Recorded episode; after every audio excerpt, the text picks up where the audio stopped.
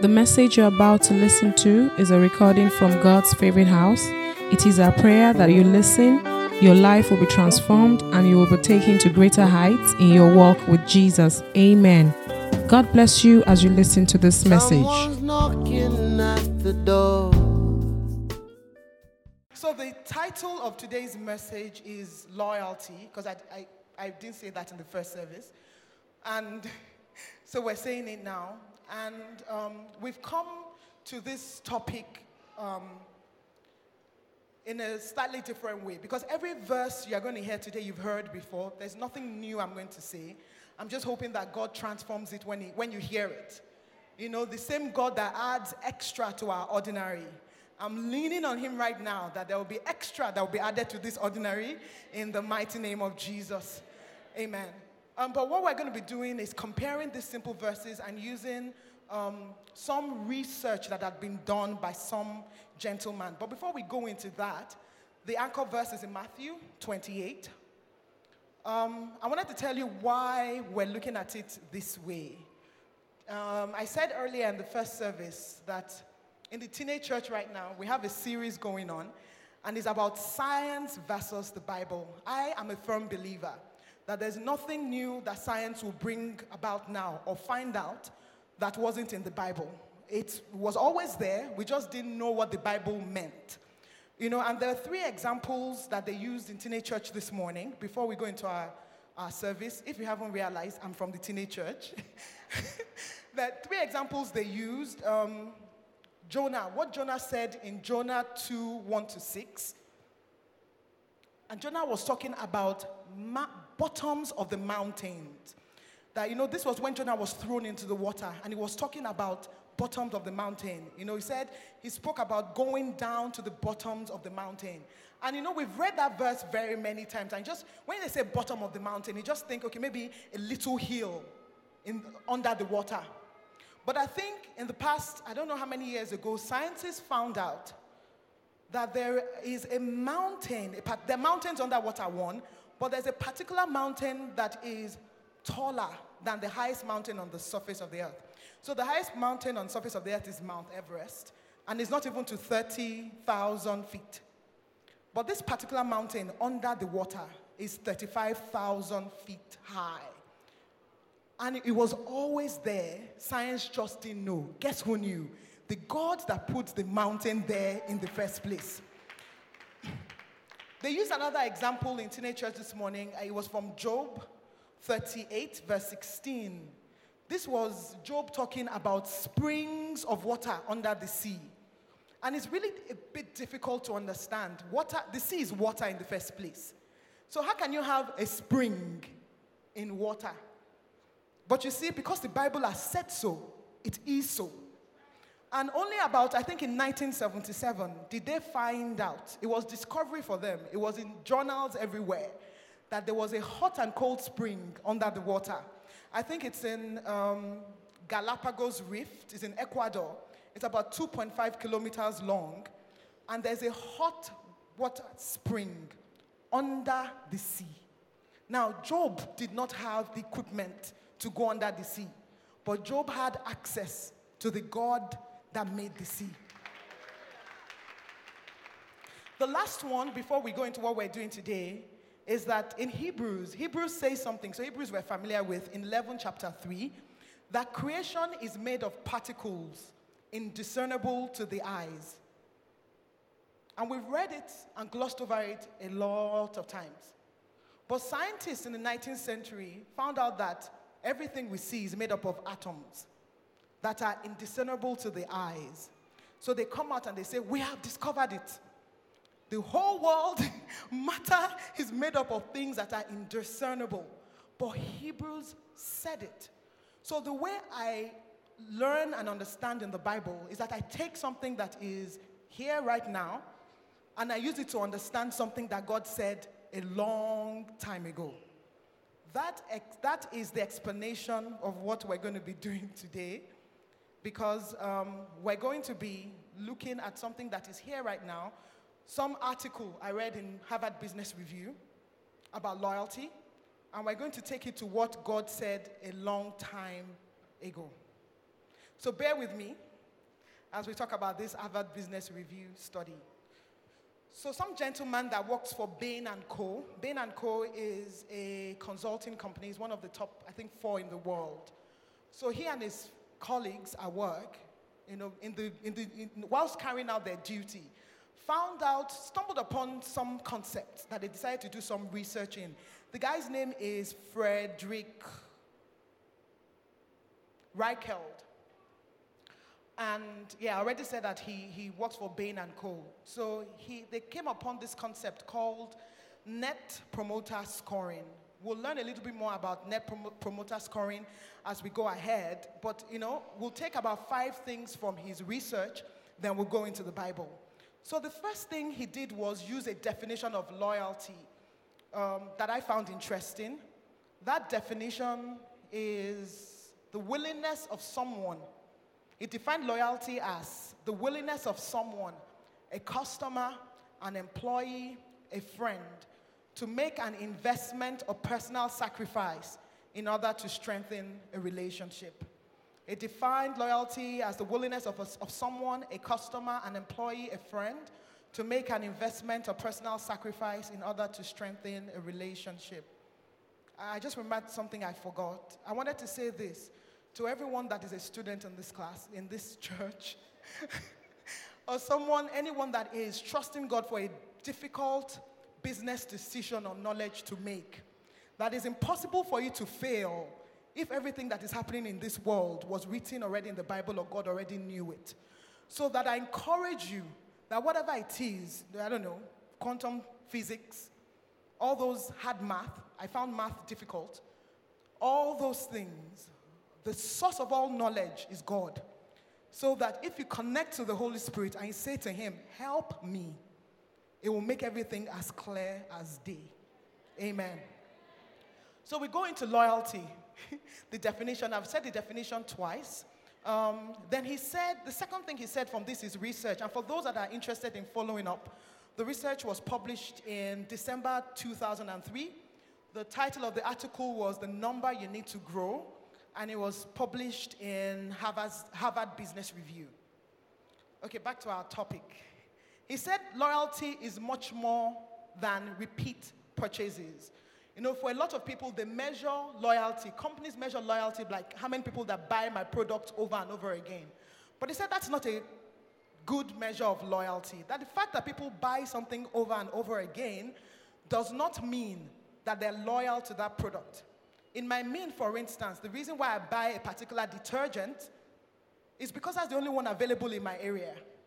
It doesn't mean that if I had alternatives, I wouldn't be buying something else. So that we should stop measuring loyalty by repeat purchases.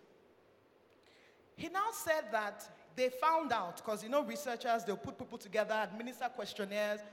They now found out that loyalty could be actually measured. Because loyal customers behave in a particular way. That loyal customers talk to their friends, colleagues, everyone they meet about the company. They can't keep quiet about it. And it makes sense. You know, so if we sit here, anyone here that has just used a new product for the women, maybe a facial product, and you pick up your friend and you say, I have just used this. It worked like... Or for the men, since what we talk about is not serious enough for you. When you talk about, I don't know, maybe a car, maybe let's say you are loyal to the BMW brand, and when they talk about the cars, I don't really understand what they're talking about. You know, the engine power, it roars like, I'm like, the car started and moved. I don't know anything you're talking about engine power. But you can't keep it if you are loyal about a product. I mean, you must tell someone about it. So what they said was loyalty is evidenced by the customer telling other people about that product. We're going to go into the Bible now because, like I said, every new thing I learn, you know, not every, but most things, there is a source in the Bible. So what he was saying really wasn't, yes, it's new to us, but it's not new to us because it was in the Bible a long time ago. Psalm 34 verse 8, NLT version. It was the psalmist recommending God as if he were a product. The psalmist was saying, taste and see that the Lord is good. It was a recommendation. It was a call to action. In Matthew 12:30, the Bible says, anyone who isn't with me opposes me. And anyone who isn't working with me is actually working against me. You know, when I read that part of the Bible, it makes me feel a little bit uncomfortable because it's harsh. It's harsh, but it's true. If you're not talking about a product, you're not really for that product. I am not in any way comparing God to a product. We're just drawing parallels. Psalm 96, verse 3, actually is a call to action for us to put our reputation on the line. It's saying that we should publish God's glorious deeds amongst the nations, that we should tell everyone about the amazing things he does. You know why? Loyal customers bring more customers to the company. And that's number 4 thing from the business study. They found that people that were loyal to a company will bring other people to a company. It's like a TV show that you like, and you're like, watch it. It's on channel XYZ at 2 p.m. And you're actually drawing people to watch that program because you believe in it, and you are ready to put your reputation on the line. These two Bible verses, the following two Bible verses are important to elucidate this point. In Matthew 4:19, Jesus said something very instructive. We pray about it, we sing this song, and it's about the fishers of men concept. Jesus said, come, follow me, so that I can show you how to fish for people. What Jesus was saying is, in the year 2003, some guy is going to write a study, and in that study, he will prove that loyal people bring people to the company that they are loyal to. But you don't need to wait for the year 2003. I'm telling you right now, come, let me teach you how to fish, and then I'll make you fishers of men. Because it's not possible for you to be loyal and not become a fisher. Man for Christ. 1 John 1-3, the Bible says, we proclaim to you what we have heard, so that you may also have fellowship with us. And our fellowship is with the Father and with his Son, Jesus Christ. Loyalty brings a following. Loyalty brings a gathering. People gather together. You invite people. Some people invite people to their houses to come and watch a football match because they're loyal to a particular football club that is playing. That's how you're supposed to act. It's the same thing Christ is asking for us to do. I've said a lot. I'll summarize everything I've said in three bullet points, then we'll proceed. The first thing, summary from things I've said so far is that loyalty is an action word. It's not a passive reaction. You can't be loyal about something and not act, either by saying something, either by physically going to carry somebody to your house to watch that show. You know, you will do something. It's an active word. It's an action word. The second thing is, from these Bible verses, because we are loyal to Jesus, our reaction should be to learn how to fish and indeed fish. The third thing is, when we do this, it will end up in more people fellowshipping with Jesus and more people being loyal to Jesus' government. So that's like a brief summary of everything we've said so far. I've summarized because we're going into learning something new. It won't be new to anyone that is into customer loyalty or marketing in this room, and it's the Net Promoter Scoring concept. So what's a Net Promoter Scoring concept? Very simple. They're going to put a diagram up on the page. It's that time when a company asks you maybe one or two questions, mostly one. And that question, before we go into the question, this morning I went onto SoundCloud to listen to worship from church, and I noticed something that had always been there, maybe, but I never noticed it until now. And they were asking me, how likely are you to recommend this app to someone else? And it had a 0 to 10 rating. I'm like, I know what you're doing. What they're doing is trying to calculate the Net Promoter Score. And that's what companies do to find out who is loyal, which customer is loyal to them, so that they can make the customer even more loyal. Because when you do that, that loyal customer will recruit more customers to your business.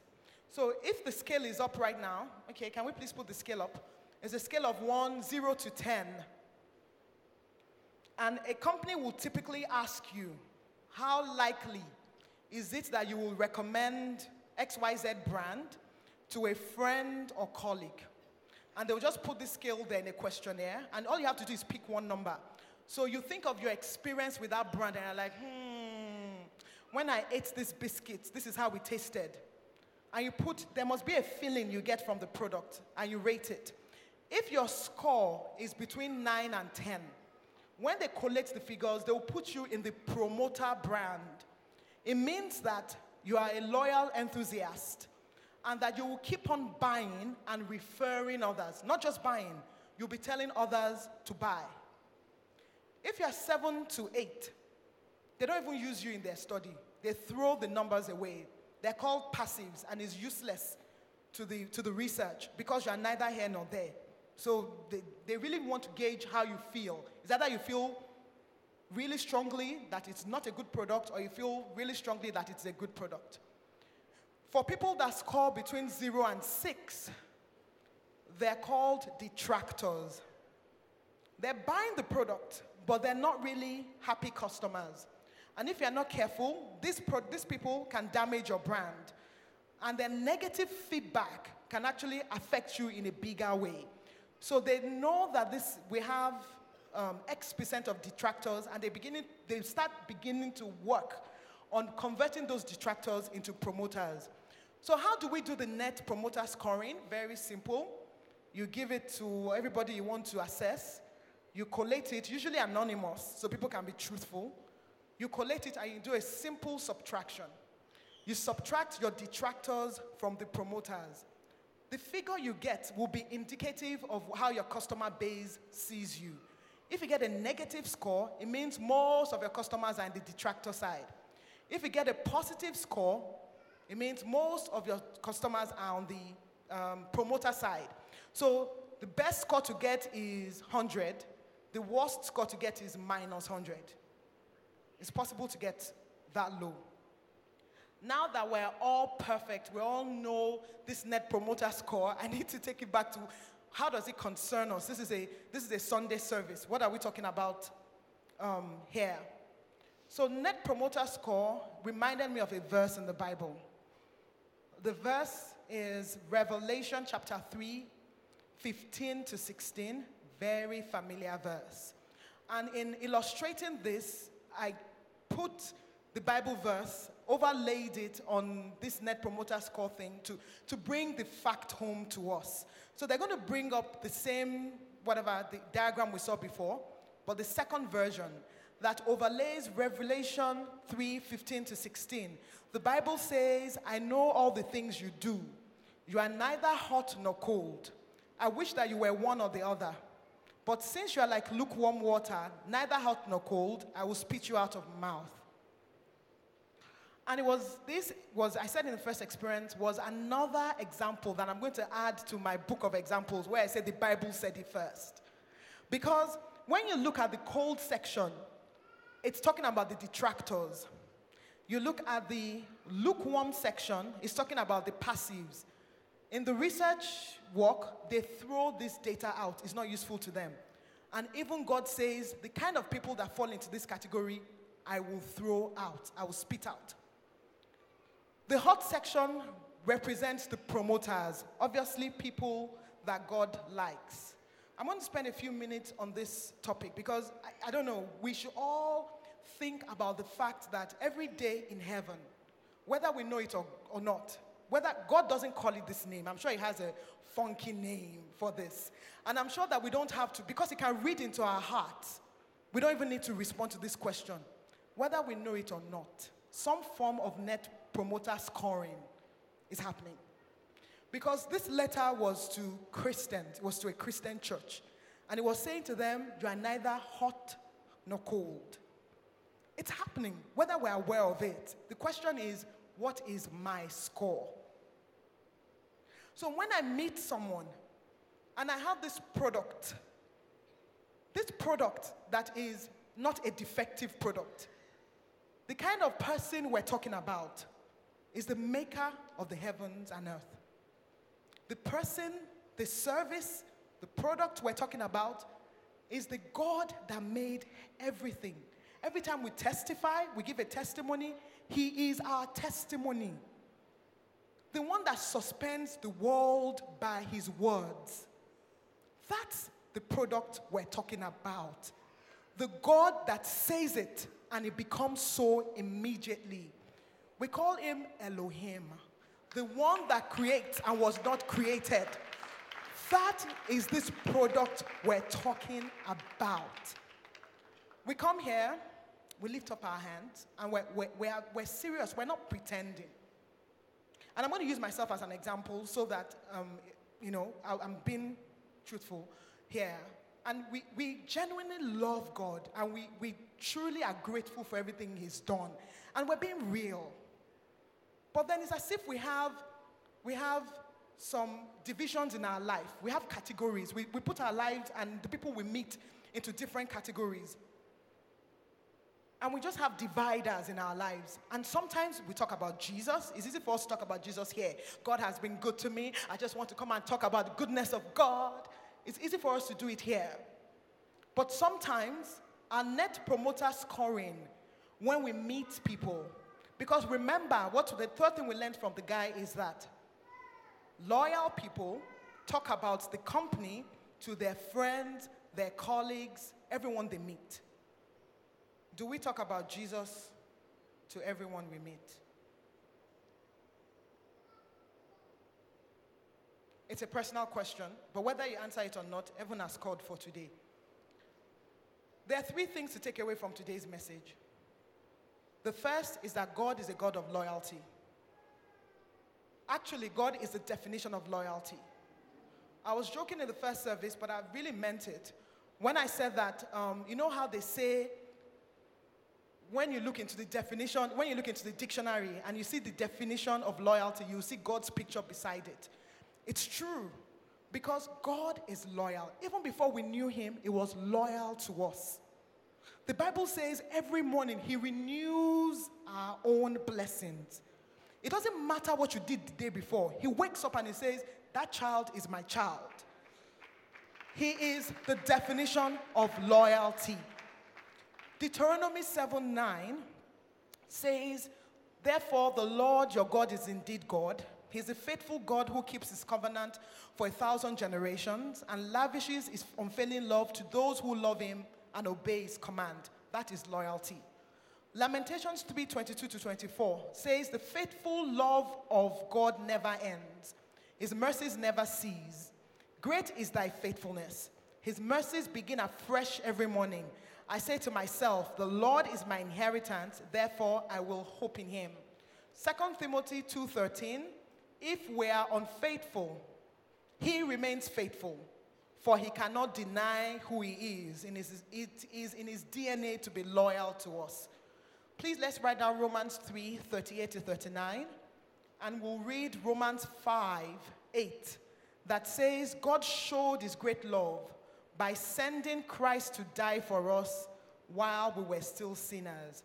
So the first thing we should take away from today's service is that God is a loyal God. God is the definition of loyalty. The second thing is that God expects loyalty from us. It's actually a requirement from this relationship. So he blesses us at all times. He gives us all those testimonies. But he expects us to act in a certain manner. And that manner is to be loyal to him. And I believe that God expects loyalty from us because of the following Bible verses. The first one is the first out of the 10 commandments. The Bible says, you must not have any other God but me. That's in Exodus 2:3.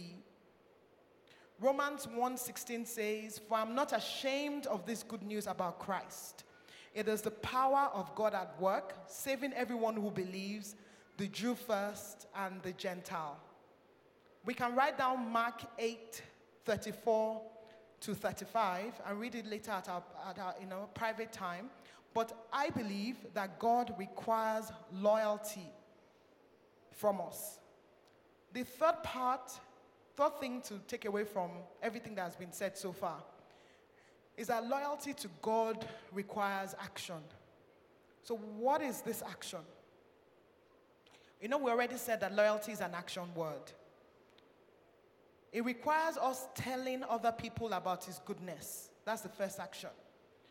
The second action is recommending his love and forgiveness to others. We're also supposed to model a life that encourages others to fellowship with him. The fourth action that this relationship demands of us is that we're supposed to lead other people to the saving knowledge of Christ and disciple those who have decided to take that decision. There are many things we're supposed to do. And one thing I forgot to say in the first service is that we have resources available to us. And I say us because, okay, yes, I haven't made that confession. I too fall into the category that I'm not quite sure what my net promoter score is from heaven, because I can think of many opportunities that all I have to just say is, Jesus is, and I keep quiet. I keep quiet not because I'm ashamed of the gospel, of course not, but I say to myself, it's not the appropriate time. I don't want to disturb this person. I just met this person. Oh, we're on a plane, and the person paid for a ticket so that he could sleep.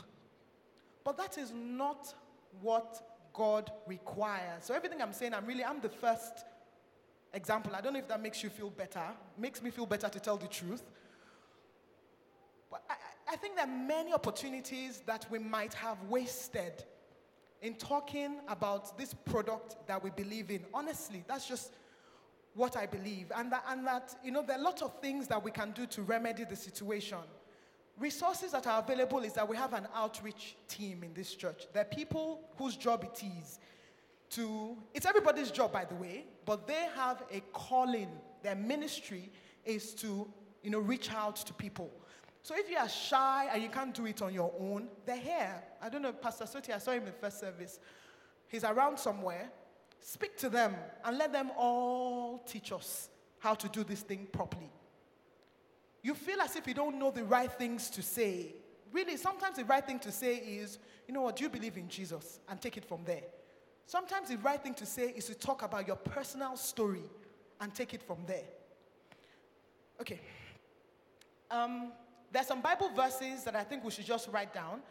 Acts 1-8. We're going to pray that later, but you will receive power when the Holy Spirit comes upon you, and you'll be my witnesses, telling people about me everywhere, in Jerusalem, throughout Judea, in Samaria, and to the ends of the earth. Mark 16:15, it was a command.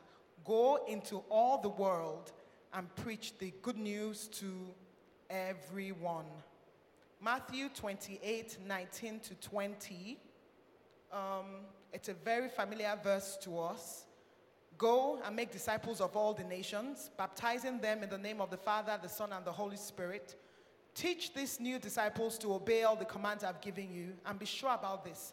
I am with you even to the end of the age. We'll go into John chapter 4 here, because I think it's a good story for us to end this topic at. It was a story that, you know, showed what loyalty, an example of loyalty, but it also showed why it's not defined by how long you have used a product. So the story was the story of the Samaritan woman.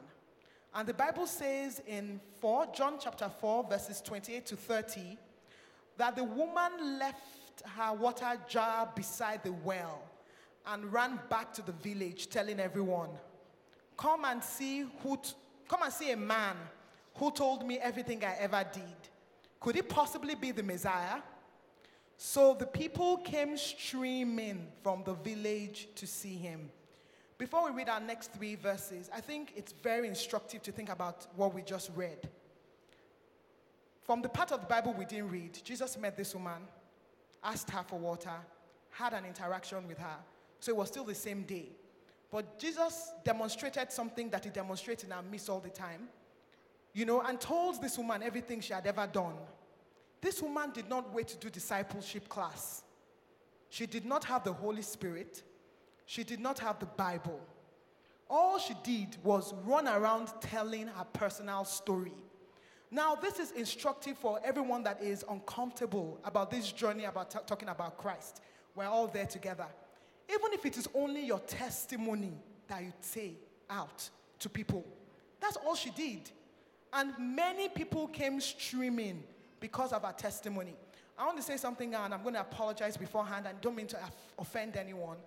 I know that in church, you know, we do anonymous testimonies because sometimes we're just a bit shy to talk about testimonies, and sometimes they're really private, or we're talking about somebody else's testimony, so, you know, we don't want to come out. But there is some power that comes when you stand here and tell the world what God has done to you. The reason why that is powerful is because somebody is sitting down there looking at you and saying, you, if God can do this for this person, then God can do it for me. So I'm going to encourage you guys to come out and say it. And another reason, I'm praying to God for something. And I have said, I said it to God, that once he gives me this thing that I'm praying for, I will do video testimony, video cast, SMS something, WhatsApp. I'm serious because nobody was there when I was crying out to God. Or the people that were there, they were feeling sorry for me when I was crying out to God. We come here and we God, please do this. This God will do it again, service, do it. And he does it. And that testimony is supposed to bring other people to Christ. It's not as effective unless you're saying it yourself. You know, so I'm going to, God, I'm saying it again. Do it for me. I'll tell everyone. Not because I'm not shy. I'm telling you, I'm standing here and I'm shaking, standing in front of you. But I will do it because I know that there's power that comes from it. Therefore, come and give your testimony. Amen. So the people came streaming from the village to see him. Verse 39 to 42. 39 says, many Samaritans from the village believed in Jesus because of what the woman had said. The woman had said, he told me everything I ever did. When they came out to see him, they begged him to stay in their village. So he stayed for 2 days, from testimony to crusade, long enough for many more to hear his message and believe. Then they said to the woman, now we believe, not just because of what you told us, but because we have heard him ourselves. Now we know that indeed he is the Savior of the world. In reality, until some people hear your testimony, they are not going to know God. That's what I just believe. Because the way God has, well, he'll find a way to reach them, but I guess they would have reached God faster had they heard what he had done in your life. Not everyone is going to be spoken to directly by God. I know God saves some people by talking to them directly, waking them in the middle of the night and saying, follow me. But those experiences will be special. Most of the people will be saved by your testimony, by your invitation to church, by your evangelizing. So it's time to arise. It is time to stand tall. When they say freedom, freedom is not only freedom to have my husband or have my children or have my new house. Yes, that's true. Freedom is also to speak about Jesus freely. So as God begins to set us free, I want us to use the little ways we have, you know, the small things. I'm not saying it's difficult. I'm telling you, I know, but there are practical things we can do to shift the needle. I have a friend who sells, we used to work together a long time ago, but now I met her recently, she sells fabrics. And her own way is that after she's, you know, sold something to you and she has your phone number, in short, once she gets your phone number, she enrolls you into a WhatsApp group where her pastor sends messages. And I see, because I'm on that group, I see some people remove themselves from the group. Of course, that will happen. But let's imagine she adds 10 people and 8 people. Let's just even say 8 people go out. At least 2 more people have heard about Christ, right? That's our own way. I do business with you, you hear about my God. Simple. Now, We all have different ways we can influence people. Some of us will be directly, some of it will be through other means. I am telling you, the outreach team has a lot of strategies they use to talk about Christ. And the reason why this is important is because heaven is scoring us right now. Heaven is scoring us. I'm scared of this assignment, was scared, still scared, but at least I know that somehow my Net Promoter Score has gone up.